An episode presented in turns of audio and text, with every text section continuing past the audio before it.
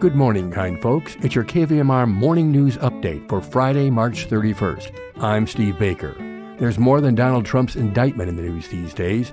The Sacramento Kings have lit the beam on their regular season. Soon it's the playoffs. And Target is doing a soft opening this week where Grass Valley's Kmart used to be. But first, some weather. Nevada City, Grass Valley, today mostly sunny, high near 52. Tonight, low 34, fog late evening, frost after midnight. Tomorrow, areas of frost before 9 a.m., then mostly sunny, high 52. Sacramento, today, sunny, high 61. Tonight, low 39. Saturday, 63 and mostly sunny. Truckee Tahoe, today, sunny, high near 40. Tonight, low 21. Saturday, 41 and partly sunny. And Placerville today, sunny with a few clouds, high 59. Angels Camp today, plentiful sunshine, high 59. As the Union newspaper of Grass Valley says, the word is out. Grass Valley's new Target store is holding a soft opening this week in advance of its grand opening this coming Sunday. Is it Target or Target? Sort of alternate pronunciation for store aficionados and lampooners. Well, either way, Target is located in a remodeled space at the McKnight Crossing Shopping Center that once housed one of the last Kmarts in the country. And get this within the new Target is a CVS pharmacy and a Starbucks coffee, both of which the union says are fully functioning.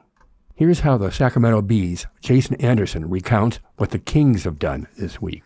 Every NBA season begins and ends the same way in Sacramento with some sense of hope fading into the usual pain and frustration. Not this time, not this team.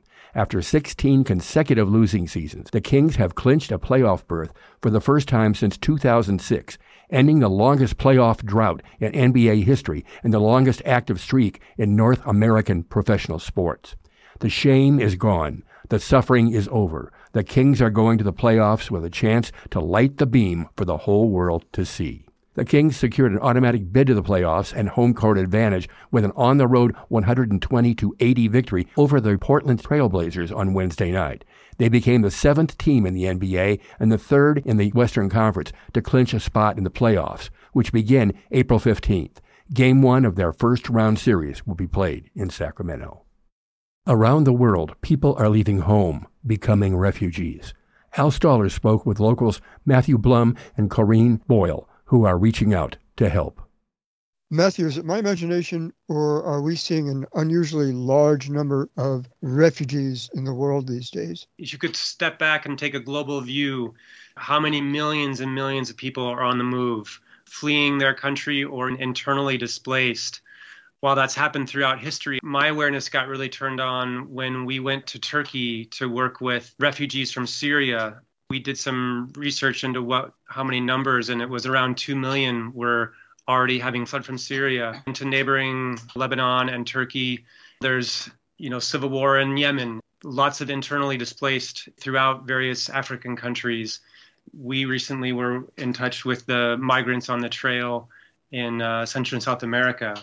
Corinne just came back from the border where she was meeting some of them there. I was at the San Luis Arizona border for several days, working with a man who started a nonprofit organization down there trying to help the asylum seekers coming through there. There, specifically, the numbers have gone down. So, right there, just at that U.S. border at the wall, the numbers are decreasing right now.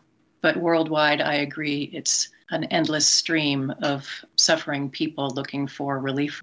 And so we worked with an organization that allows them to stay for a few days and gives them a meal and a hostel.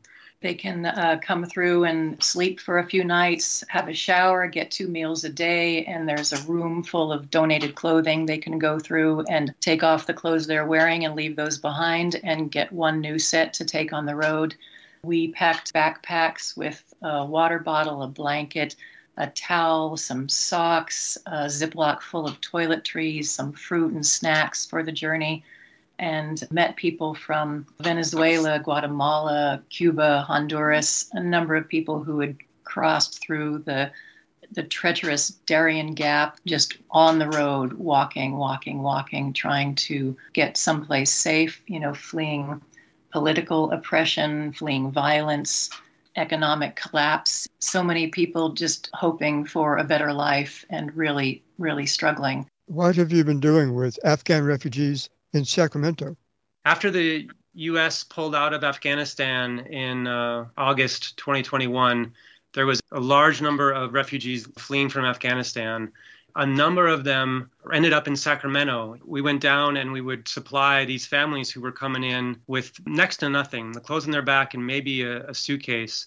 And so we would get them some mats that they could sleep on, supply their kitchens. And then we got connected to the Seven Hills bike recycling program here in Nevada City, and we were able to bring a lot of bicycles to not only the kids but to the adults as well. Because without a vehicle, that was their way to get to jobs and get around the city, get to grocery markets. Is our society in general supportive of refugees coming into this country? We've occasionally posted clips online of us doing what we've done with the migrants, with the refugees, with the asylum seekers. And some people will say, bless you for reaching out and helping. And then other people will say, you know, you're part of the problem. So it'd be a split vote.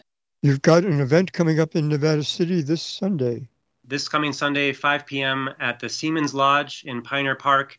We'll be showing some videos and telling stories from our service trips to these various countries and really looking to bridge the connection between inner work and service to others.